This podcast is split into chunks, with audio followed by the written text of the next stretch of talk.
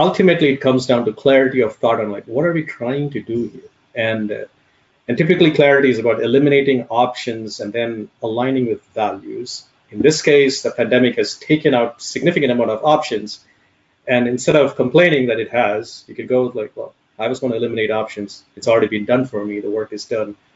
So my call to action would be like align with values. Be very clear about the values that you stand for what you're trying to achieve and then get the clarity and then there are many ways to achieve that.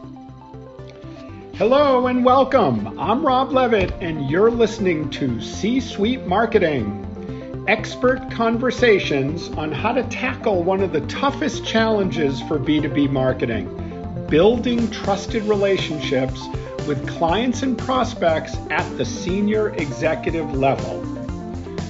C Suite Marketing is brought to you by Boardroom Insiders, a business intelligence platform that makes executive engagement easier than ever. Learn more at boardroominsiders.com. Learn more about this podcast at itsma.com. Check out today's show notes and other episodes of C Suite Marketing. Now, for today's show. I'm thrilled to be joined today by Pradeep UN, Director of Customer and Field Experience at Microsoft and leader of Microsoft Services Executive Board, an award winning program that we'll be discussing for a good part of today's session. Pradeep, welcome. Thanks for joining the conversation today. Yeah, thanks, Rob. Very excited to be here. Oh, good. And where are you today, Pradeep? Well, I'm at home in Issaquah. Uh, uh, well, we're all at home these days, I guess. Uh, but it, this is Issaquah would be the other side of the lake uh, of Seattle. Great. Okay, so near Microsoft. Yes. Uh, excellent. So, how have you been doing amidst this uh, lockdown? Well, th- this has been challenging on different fronts, as is with everybody else. There's health comes to uh, health comes to bear as number one. Then there's family, all the mental health. The school closing down changes the dynamics of how your everyday uh, comes to bear. Uh, then there is the business end uh, also in terms of you know how are we engaging with our customers, what are our programs going, rethinking the whole thing, and lining up with it. Uh, but we're all healthy. We are doing the best we can. Uh, so morale is as good as it gets. Excellent. All right. Yeah. So a good a good kickoff to the discussion because we really are uh, the premise behind this series is the rethink that we all need to do with executive engagement because so much of the kinds of programs that we typically run are face to face, are in person. Mm-hmm. So, uh, just tell us a little bit more, though, about your overall role and focus and kind of your background with executive engagement. Sure. Um, so my current role, I'm the director for customer experience at Microsoft Services. Uh, Microsoft Services is the consulting and the support arm for Microsoft. So uh, we have offices around the world, we have professionals around the world who help our customers in their digital transformation journey. My specific role is in terms of going deeper with the C suite. How do we have those conversations uh, with the executives? How do we start challenging them to rethink how uh, they would want to approach uh, their business? And that's interesting because we are giving insights about a business that they've run for a longer period of time, and you do that with respect, but also some level of candor. Uh, so that you can transform the industry at your, you know, where you are leading that conversation as opposed to being dealt the cards and then you have to react to it. So that role um, is something that I kind of try to parse out, get insights on, and then give, share with our broader team so that they can uh, together form programs that help our field take it to a customer. That's why my title reads Field and Customer Experiences one is listening and the other one is working with the field so that uh, the machine that is Microsoft can work to our broader uh, customer bases to enable digital transformation for uh, for all of our customers in their ecosystems. Right. So you're you're you're teasing, I think, into my next question, which is that you know, for a long time in B2B, marketing and sales have always tried to reach into the C-suite and it's never been easy. There's been mm-hmm. a lot of interesting activity and programs. And again, you know, you guys are doing a really, really good job. So, step back before the last couple of months. Tell us a little bit about why you've been successful. What does it take to really engage at a, at a high level successfully? Before the whole COVID 19, I would say some fundamentals have not changed, but let's talk about the before. Uh, some things that we did, uh, we really honed in on is like we make sure that our mission was super clear. And uh, Satya has led us to this change in terms of we are here to empower everyone to achieve more. And when you say everyone, it's like everyone on the planet. That is individuals, that is educators, that is health professionals, that is our customers in a B2B scenario. And empowered to achieve more, again, gives us enough freedom to explore experiences and conversations with everyone uh, in an inclusive manner. Now, the way we started doing that from the context of what I do is like getting down to like, can I get insights? So that's a listening uh, kind of engagement. Like, let's actually listen before we push down content. Uh, and listening was the first major thing that we could do a lot more about and then instead of talking about pushing content, it was about like, how can I best personalize so that customers would want to pull on their terms. So that ability for like, let's get the insight so that the pull happens from the customer that's personalized to them uh, was something we, we, we did. That was our number one. Second, we definitely were super high touch. Again, pre COVID 19, that's a good term pre-social distancing touch is, is a good thing. Uh, you, you shake hands, you, you can see somebody's eyes. You can almost feel the warmth of their smile, uh, non-digitally. Um, all that was something we prioritized on, especially in the C-suite. Uh, yes, you can email. Yes, you can do all of that. But when you actually get a couple of executives together for a short period of time, decisions happen, relationships move forward. It just does. There's the people element to that executive uh, kind of engagement, uh, it's very hard to replicate. And that that's how we approach that and that work, as opposed to a whole you know funnel, digital reach. High touch was a high priority, as you would have seen because you read the write-up. I was just going to say, so describe the, the sessions a little bit more, because when you say high touch, I mean, you, I, I, you know, I know a little bit of the background, and you're talking very intensive, a couple of days together, small group. Tell us a little more about how that works. Sure. Uh, so our high touch was on two ends. High touch in the sense of how the customers was uh, going through it, but high touch in, in, the sense of we would orchestrate every little part of how they shall reach those conversations and how we shall move forward. So yes, we would bring in these 30 executives. They were all C-suite. Um, they were CEOs and CIOs. That was it. The CEOs and CIOs, some COOs but no one outside that. It was also not more than 30 people. And they were there for a tenure of two years. Uh, and they were our advisory board. And that's the board we call the Services Executive Board.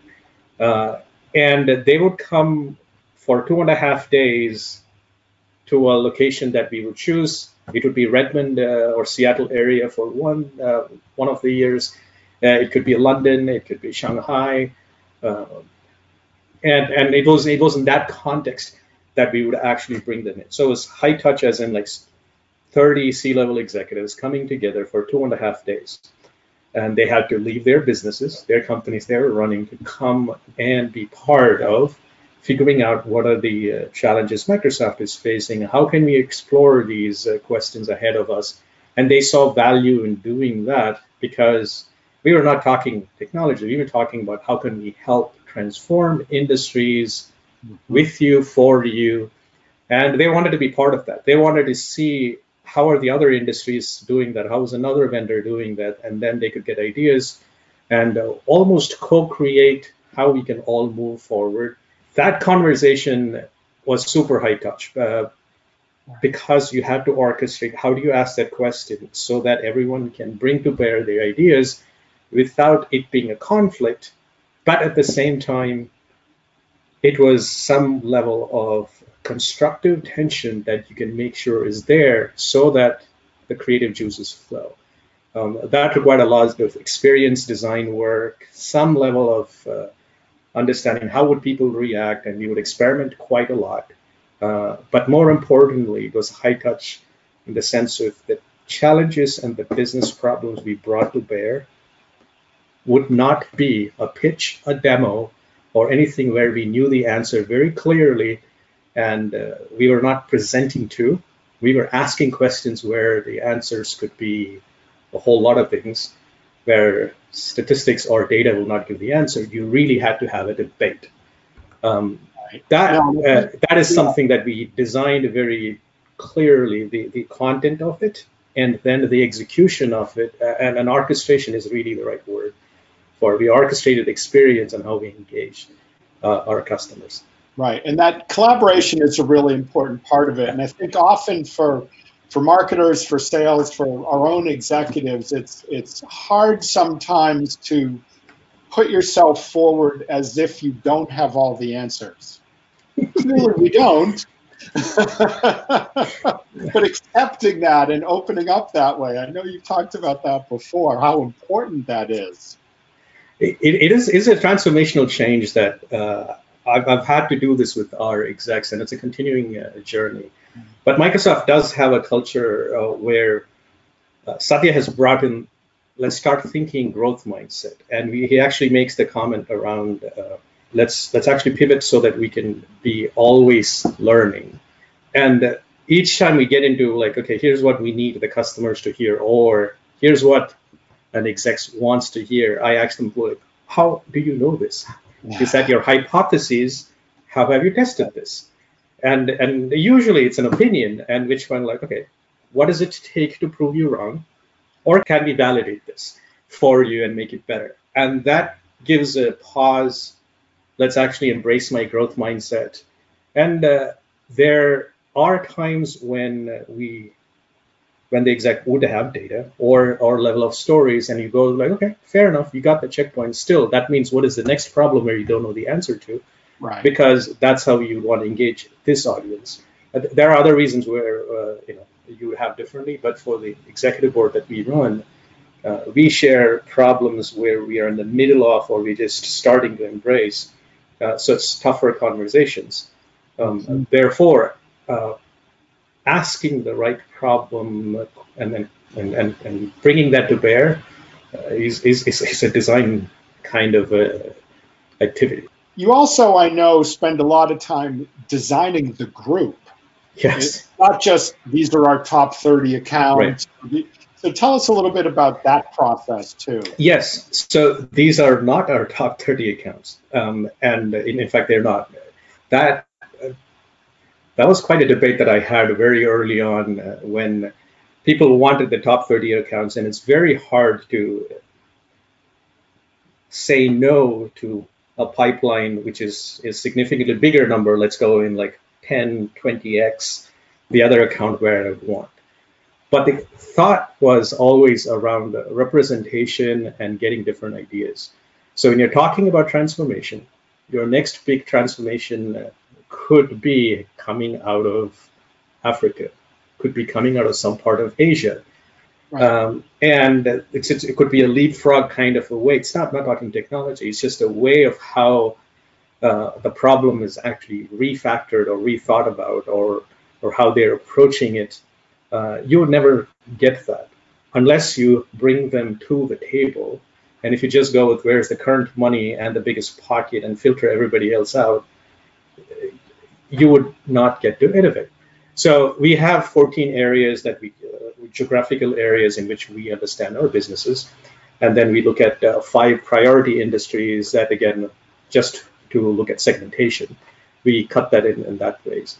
Uh, early on, we made I made it very clear that I want representation across all priority industries, and and about five after that, I don't want from there, uh, or six if you go for it, and then let's look at areas and then be very specific and uh, have representation of at least one, but not more than three, mm. um, uh, except U.S. because uh, U- U.S. is just significantly bigger, but still not 10. It's really like US gets five, maximum you can get three, and then uh, you go for it. so we have customers from Malta. Uh, it's it's it's a hmm. government from Malta. It's not it's a much smaller uh, country compared to you know let's look at any of our federal entities sure. who are on, on, also on our board. Um, but the way they engage, their fundamental questions are still similar. The scale is different.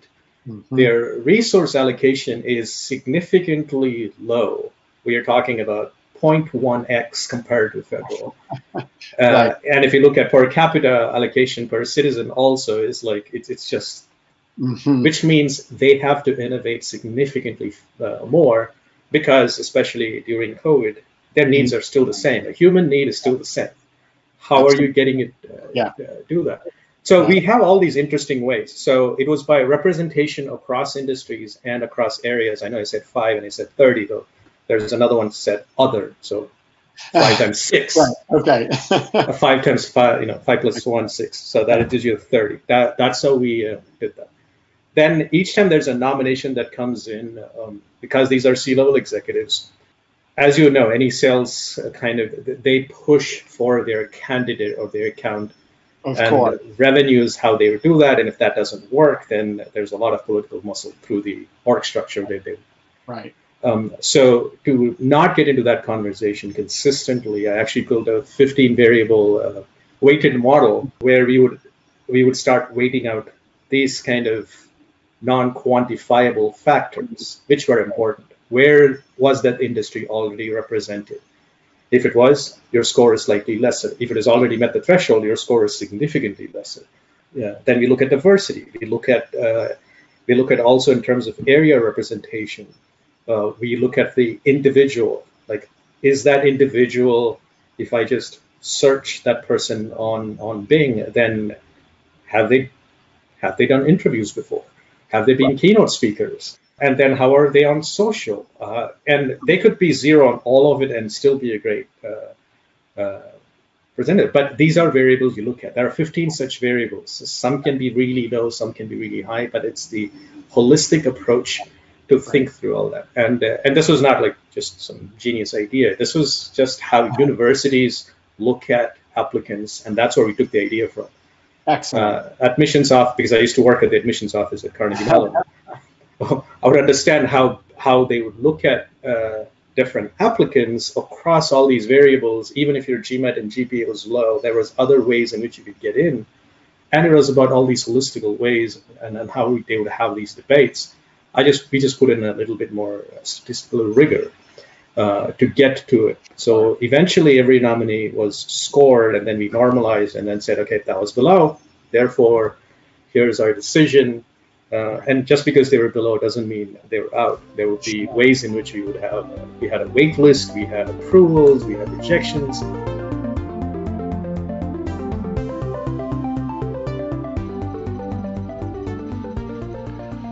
We'll be back after a very quick break. Enjoying the podcast? Want to learn more about C suite marketing? Send us a comment and we'll add you to a drawing to win a copy of my colleague Bev Burgess's book, Executive Engagement Strategies How to Have Conversations and Develop Relationships That Build B2B Business. Okay, now back to the show.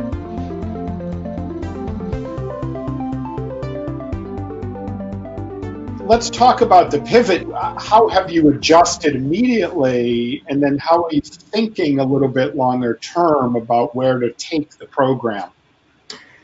Yeah, it's that's a much harder one to answer. But first, we have to look at like again, what's going on right now, and then where what do we believe, and uh, and Microsoft as a whole, we I would say when it comes to health and customer well-being, I won't say we like to be innovative. We like to be the most conservative uh, group out there. We want to take, if the government is giving us a bar, then we go like, okay, how can we have a higher bar to make sure that we definitely take care of our employees even more and our customers even more when it comes to everything. So given that there's a lot of guidance that comes from our leadership on like, here's what we think, here's what the local governments are saying, here's what we recommend as a result and given that uh, we are will be working from home till at least September. Or there are events, internal events shall be digital till June of 2021. That's already confirmed. So right. we, we already made those kind of statements uh, a couple of months ago. Uh, was was around about April March. This was already was when we decided that this is going to happen. Uh, and as a result, everything else comes from that. But when we were looking through it, what we looked at was like this is a global societal kind of a crisis. And for that, I think what our customers are looking for, or what we would like to look for, is like a multi time scale manner to approach. Here, what do we do now? What do we do in the near future? And then what do we do in the long term future? So it's no longer just here's the information. We have to parse it out in terms of is it going to help that person now in how they're dealing with it because they're in the middle of a crisis and a pandemic? And if it's a global company, then they have to work with all the global entities. That's one in terms of a time scale to start thinking about. Second was the multi-dimensional way in which we are going to be having these conversations. Uh, before it would be for most part business technology. Like like years ago, it was just we would talk technology. But then we started talking business and technology with business leading the technology conversations, and that was our transformation. But now, before all of those comes health, health for our customers, employees, health for their uh, ecosystem, and then you can pick uh, healthcare, transportation. That business is about an ecosystem which is about proximity. Uh, so how are we helping their employees? How are we helping their supply chain? Health. Then there's political conversations that uh, different global, they're, they're forced to, they're societal. Then comes business. But overall, when we started realizing uh, some of the traits, uh, words we heard from our uh, customers was mental health. And there was a conversation about HR bringing, uh, being brought in. And if and I listed all of that, I did not even list technology. Right. Uh, but these are conversations we kind of did not have before, but now we have to think about all of those. If you're going across a table, that'll be these uh, dimensions across. Do we want to hear about health now? How good is going to help in the near future and in the future? Then societal or uh, right. business now, near, future. And then you start thinking about how do I orchestrate insights, just like we did before, right. but in which bucket or which box do you think that is a longer term change as well that you're going to ha- you're going to continue to have these much even broader public health and political and societal kinds of discussions as more integrated with the you know more direct business and technology? Or is that a do you think that's a that's part of the reacting to now phase? Looking back it feels like we were running in ignorance, like like a couple of variables we optimized for. Now we are being woken up and then said like there are these six other variables, but what really does matter when push comes to shove? Well, school shut down, and all of a sudden I'm an educator at home. I, I it's not my choice. Right. It's what I have to do. Uh, uh, then there's health decisions with my, uh, you know, my eight-year-old mother-in-law living with us what decisions do I take in terms of is really going to have a going to the bar that important that I put uh, her in risk because I might come out of it, but she might not. So those kind of I don't think there's go, going back to that. What it comes to bear is like we start increasing the variables across which we prioritize and design our experiences. And as a business leader, at least the, the kind of business leaders we talk to, I think that this is a change that is have us think about more variables, be a lot more holistic in how we look at these strategies. Um, and from Microsoft perspective, the technology does help for these leaders to move forward, sure. to have the health conversation, to bring the, the information to bear, bring it, make faster decisions, uh, to communicate with uh, people across the board. Uh, uh, all the way to the frontline worker, and because it does help in a way in which you can do that. So um, I think the conversation, uh, the, the, the twist for us to have holistical conversation, that's not going back to you know, let's just look at two variables: ignore health, ignore political. I love this, Pradeep. It's so the the what we talk about has expanded quite dramatically, yes. along with changing Now let's talk about the how. You know, what are the mechanics of this when you can't get together face to face for maybe the next year, maybe longer? Yeah. So from our end, Office 365 has been our biggest friend. Um, and uh, we start with intent. So we use Microsoft Forms and then we start, we used to do that before, but now it's just like, okay, that's how we do that. Uh, we actually ask customers, what do you want to hear about? And then they give us input. We have voting, there's feedback. Uh, we have channels on Teams that we've enabled for our board. So the conversation happens before they even show up. Before, we would not send an email. We would not do that. But now they're engaging because that's how you have to do to do that. Uh, right. So that led to pre-reads. So we got the information, then I gave it to the team saying, okay, we already have this. Can you summarize? And then they gave me what you'd want to present because we don't have a captive audience in a room where I can just go 50 slides yeah. per hour for 10 hours. Uh, right. Not, not, I'm not saying we used to have 50 slides in the session. We had 35, but still.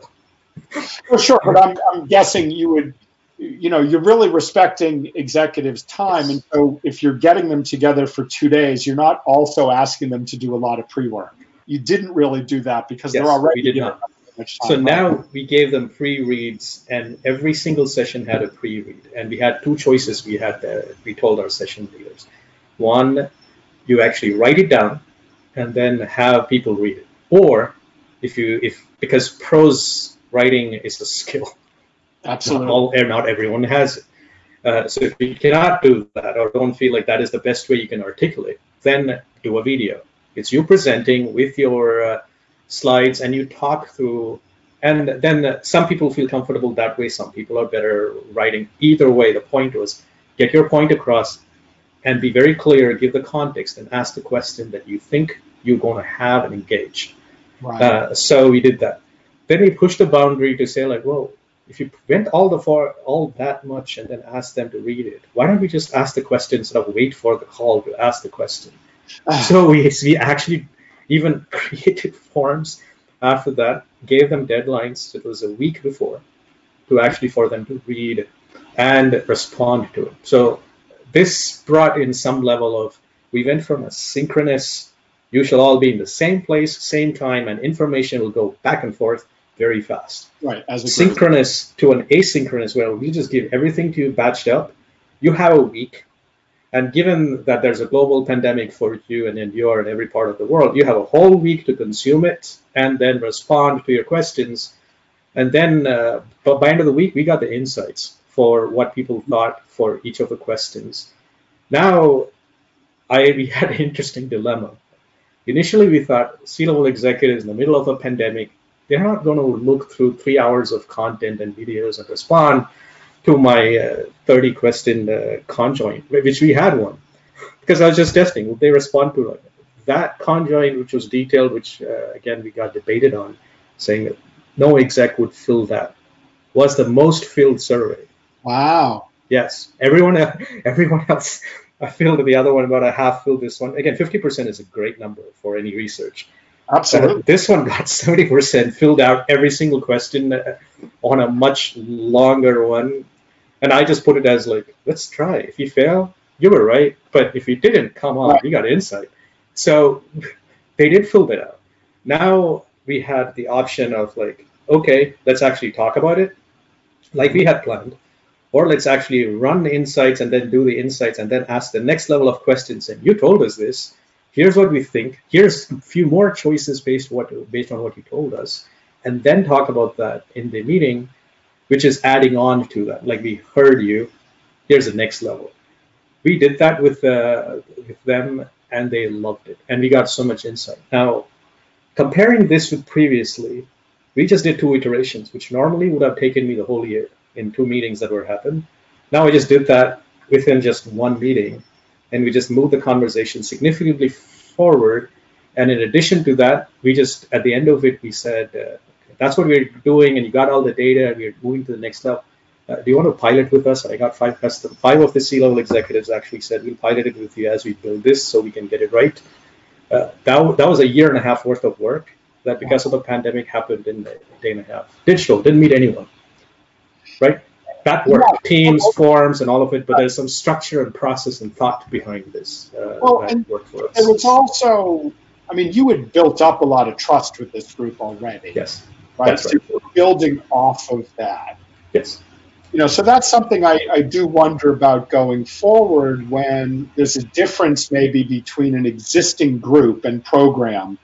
Now you have to take it digital, you're trying some new approaches, you're testing, you know, different mechanisms, but you already had that trust. That's right.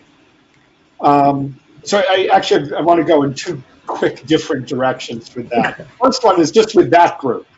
Um, so the existing group, I'm sure a lot of the value for them is also spending time with each other, with their peers. Mm-hmm. So yeah. they're getting insight from you, they're influencing you, but they're also learning from each other that seems harder to replicate digitally, especially as you said, even you're moving to some asynchronous. Mm-hmm.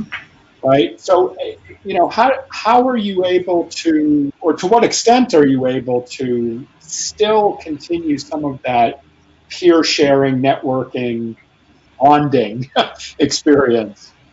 So, th- this is the part where uh, I'm going to say, like, well, I'm, I'm, more millennial than lean the other way but what we saw with our execs was they leaned in just fine. So there is the asynchronous pre-read, which gives deeper insight, which we did not do before because we felt like, well, you cannot engage that much because they're anyway investing time and taking a flight and coming here. But the meeting itself was still run on Teams, where we did have a call. So that was still a synchronous conversation, a presentation, everybody speaking. But still, it would be 30 people in a speaking, it is still a linear stuff. Only one voice is going across, which means out of 30 plus five, six Microsoft execs, the others are listening or, or typically the Western culture waiting for their chance to talk. yeah, exactly. but, but they should be listening uh, on that mode. Here's what Teams does. Teams now says like, for the rest of you, engage in chat so while two people are speaking, and these are all C-level executives running solid companies, they can parse what's going on pretty easily with the partial of their brain. They can easily also go on a conversation here. So while this is going on, there's a couple of execs saying like, I will pilot this, and then three, four others liking it. And then there are some expression, like you can also have expressions that come to bear, like a funny meme, a GIF being thrown. CEOs, CIOs, they still love memes. There were a couple of cat memes thrown in there that was going on, and that is not something in a, in a real life scenario. You won't be doing that. They're probably going to be on their phone looking, checking their email. Whereas here, right. they were engaging with chat. They're being funny with a few other people, and from our end, we also had a couple of people to just to be the mod, not I won't say moderators as much as emceeing the chat conversation. So while there's conversation going on live uh, on the talk uh, means, there was also the type of chat means where which people could engage. And the third thing that we used was live poll. You'd ask a question, and uh, in real time, as people used their uh, devices to respond, this surveys which the survey results would show up, and then you would go deep in terms of the data, and then lead to an insight, which is something we did in even in a live forum. But this ability to have two conversations going on which was related to the same theme and then uh, we would have that mc say like hey six other people said this on chat. Uh, can you comment on this?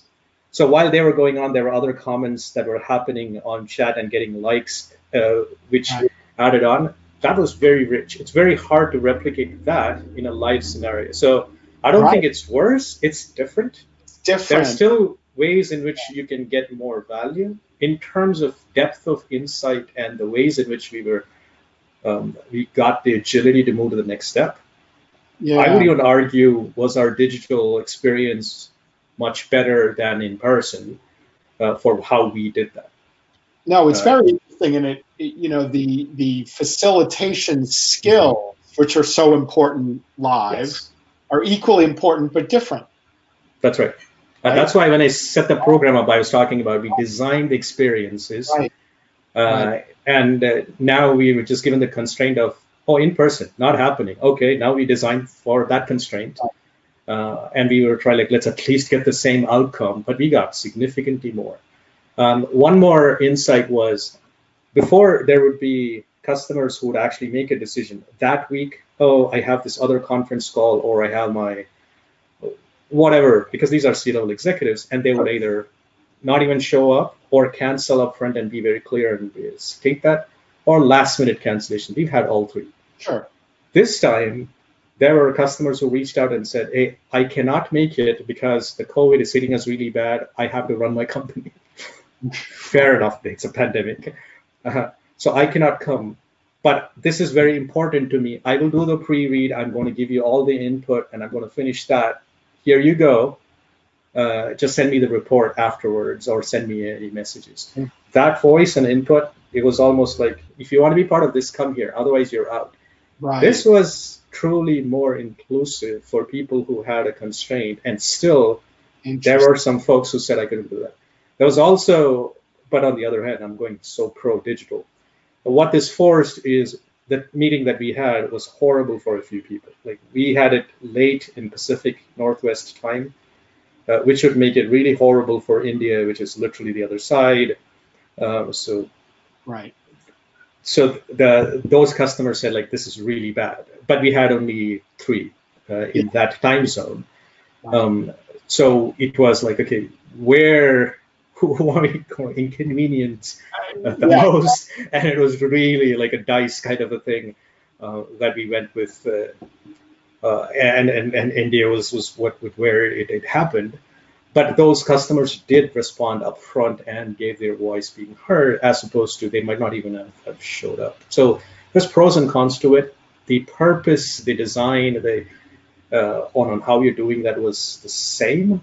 It just manifested itself in a very different engagement. right, it's time instead of space in a way, right? I mean, when yes. you have a global program, you're always thinking about where. That's now right what time.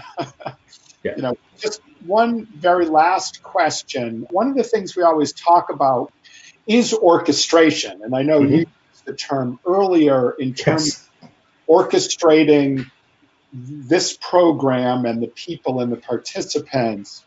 But the reality is that there are many, many other programs and activities going on around Microsoft. Mm-hmm.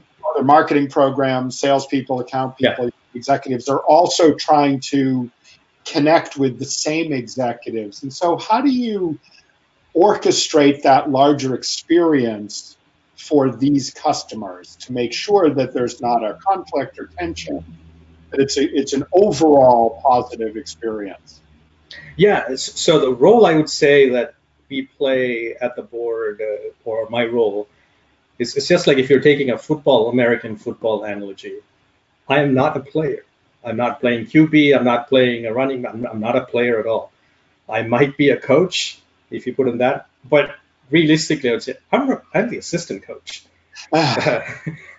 because the, the, coaches would be our execs in that role, but the assistant coach who's actually bringing to bear closer to the players and getting closer to the data and then bringing it up to the coach and then saying like, hey, coach, here's here's all the stuff, here's options, here's my recommendation, pick your call and then the coach really makes the call.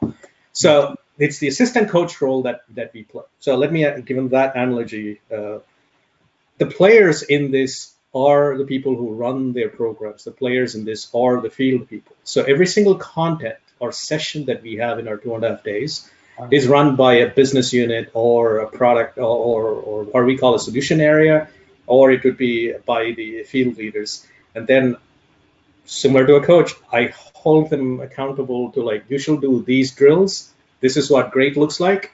And I hold them accountable to those bars. Otherwise, you're not going to be on the playing. You might not even make it to the bench. You're on the list.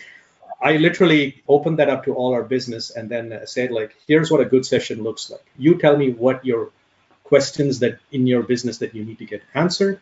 You tell me how you're going to ask those, and I'll coach you through if that's the best way, if that's the best to talk, go for it.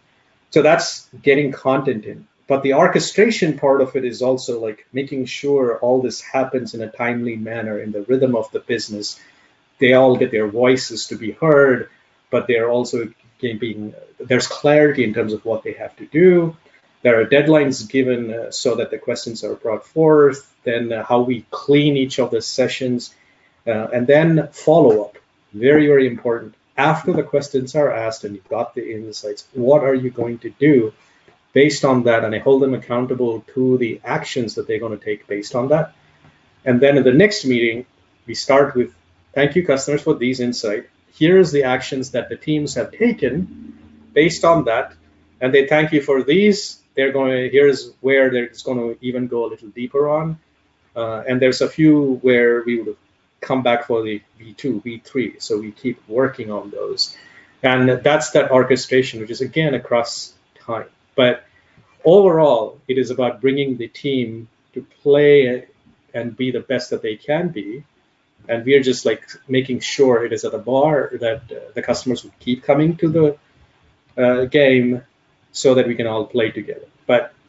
Hopefully that analogy works for you. Yeah. Oh yeah. No, that's good. At least for for us football fans in the U.S. No, that's fabulous. Pradeep, thank you. Any last thoughts as you look out over the next months and maybe even the next couple of years? Yeah. I, I mean, overall, I think it's it's about finding clarity. Like we are all in the middle of this pandemic. There are constraints thrown at us that we feel like, okay, we are reacting to, and there is a mental health issue to it that should not be trivialized. Um, but ultimately, it comes down to clarity of thought on like, what are we trying to do here? And uh, and typically, clarity is about eliminating options and then aligning with values. In this case, the pandemic has taken out significant amount of options, and instead of complaining that it has, you could go like, well, I was going to eliminate options. It's already been done for me. The work is done. So my call to action would be like align with values. Be very clear about the values that you stand for, what you're trying to achieve, and then get the clarity.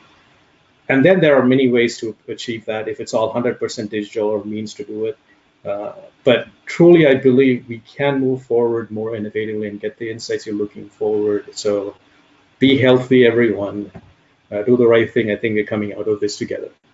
Excellent. That's a good way to end. Thank you so much. A really interesting conversation. Uh, continued good luck with the program and the work. And uh, we will speak to you soon. Yep. Thanks, Rob. Thanks for the opportunity. Take care. Yeah.